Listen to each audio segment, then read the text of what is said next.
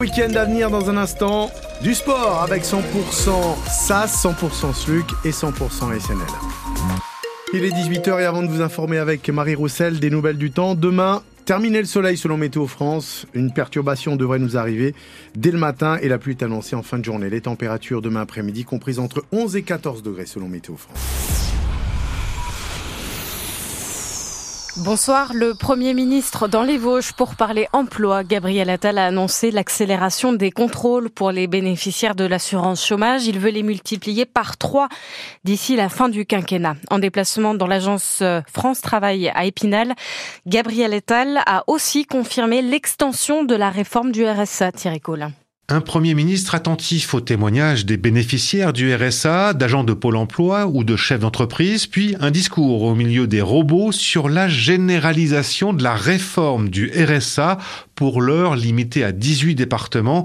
Gabriel Attal veut étendre la contrepartie demandée aux bénéficiaires. Après Épinal, il y aura Rambert-Villers. Nous allons étendre l'expérimentation à Saint-Dié. Nous franchissons une nouvelle étape vers la généralisation. Ce sont donc 47 départements où la réforme du RSA avec contrepartie sera en place près de la moitié des départements français. Un Premier ministre qui se base sur des chiffres encourageants de cette réforme controversée du revenu de solidarité active, mais la secrétaire générale de la CFDT des Vosges, Patricia Accard, dénonce le manque de transparence de l'État sur cette expérimentation et aurait aimé rencontrer le Premier ministre pour exprimer son désaccord complet avec cette réforme. Nous, on n'a aucun chiffre, on n'a aucun bilan. Nous n'avons eu aucune information de sa venue. On considère que sa volonté n'est pas rencontrer les organisations syndicales sur le département, qui sont quand même les forces vives. Et le Premier ministre, dans un discours d'une demi-heure, dit également vouloir s'attaquer à la fraude. Gabriel Attal entend multiplier par trois les contrôles sur les bénéficiaires de l'assurance chômage. Il a terminé sa visite à Saint-Dié-des-Vosges. L'ancien ministre de l'Éducation nationale s'est recueilli sur la tombe de son prédécesseur,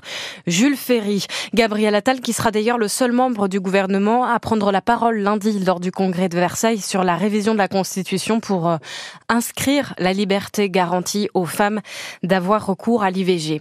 Des œufs jetés sur les ministres de l'Agriculture et de la Transition écologique, Marc Fesneau et Christophe Béchu, ont été également sifflés cet après-midi au Salon de l'Agriculture, Port de Versailles à Paris. Ne les oubliez pas, ce week-end, les bénévoles des Restos du Cœur sont mobilisés dans les supermarchés en Lorraine pour la collecte nationale. Elle représente 12% des dons en nature recueillis par l'association chaque année. Une enquête ouverte à Ensdorf, dans la Sarre, à la frontière avec la Moselle, après cet impressionnant incendie sur le site d'une ancienne centrale électrique ce matin. Le feu est éteint, l'appel au confinement de la population levé. Les investigations portent sur les impacts pour l'environnement. Les secours affirment qu'il n'y a pas de risque pour la santé des habitants.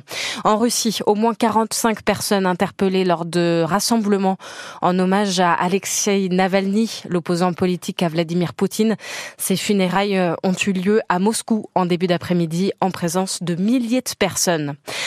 Ils sont venus tester la qualité du sable mosellan. À cinq mois du coup d'envoi des JO de Paris, les Brésiliens de la délégation de beach volley ont passé la semaine en Lorraine pour visiter les installations sportives, notamment le complexe Amézières-les-Messes. Thomas Jean-Georges. Un brouillard épais, des températures hivernales, ce n'est pas un temps pour mettre un sélectionneur brésilien dehors, mais dès que Pedro Paladino aperçoit les deux terrains de beach volley du complexe sportif Camille Mathieu, il se précipite tester le sable. Le sable a l'air extraordinaire. Ce terrain n'a pas été utilisé depuis septembre et il a l'air encore très souple. C'est un bon endroit pour s'entraîner. Je pense que le sable qu'il y a ici à Mézières, ce sera le même sable qu'aux Jeux Olympiques à Paris. All you need is in Mézières. Tout ce dont vous avez besoin est à Mézières. C'est le président du club de volley local, Michel Zimkoviak, qui tente de séduire la délégation brésilienne. Un dirigeant fier de faire visiter ses installations. Euh, honoré, ça ne veut pas dire qu'on remportera le challenge, hein, puisqu'on est en concurrence avec d'autres sites, mais euh, la qualité des équipements qui sont présents à Mézières, euh, notamment euh, au niveau sportif, au niveau euh, salle, de, salle de musculation, euh, au niveau salle de sauna, c'est quand même un argument important que nous avons. Des arguments qui seront ensuite relayés aux joueurs brésiliens de beach volley. Ce sont les athlètes eux-mêmes qui ont le dernier mot pour choisir leur camp d'entraînement pour les Jeux. Leur réponse devrait être d'ici un mois ou deux. Allez, on enchaîne avec le foot rapidement. La Nancy-Lorraine va tenter de rebondir ce soir contre Nîmes pour la 23e journée de nationale. Euh, moins d'une semaine après la défaite 3-1 contre Dijon, les hommes de Pablo Correa reçoivent les Crocos à partir de 19h30. Le SAS Épinal, lui, entame un déplacement épineux à Martigues, troisième du championnat. Et puis au Metz, l'infirmerie est encore bien garnie avant le déplacement ce dimanche à Nantes pour le compte de la 24e journée de Ligue 1.